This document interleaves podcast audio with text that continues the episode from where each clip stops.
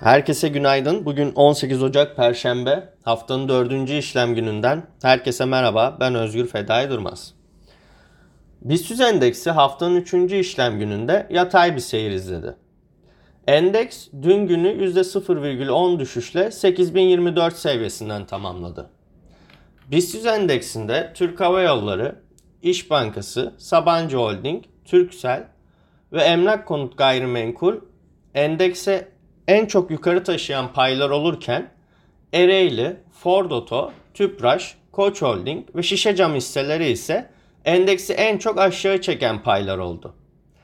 Endekste kısa vadede 8020 seviyesi pivot, 8055, 8090, 8130 seviyeleri direnç, 7990, 7950, 7915 seviyeleri destek olarak izlenecek. Dün İngiltere ve Euro bölgesinde tüfe verileri açıklandı. İngiltere'de yıllık enflasyon Aralık'ta beklentilerin üzerinde gerçekleşti. İngiltere'de tüfe Aralık Aralık 2023'te yıllık bazda %4 ile beklentilerin üzerinde bir artış gösterdi. Beklenti enflasyonun %3,8 olacağı yönündeydi. Kasım 2023'te ise enflasyon %3,9 ölçülmüştü.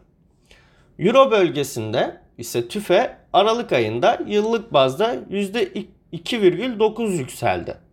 Piyasa beklentileri de Aralık'ta Euro bölgesinde yıllık enflasyonun %2,9, aylık enflasyonun %0,2 olması yönündeydi.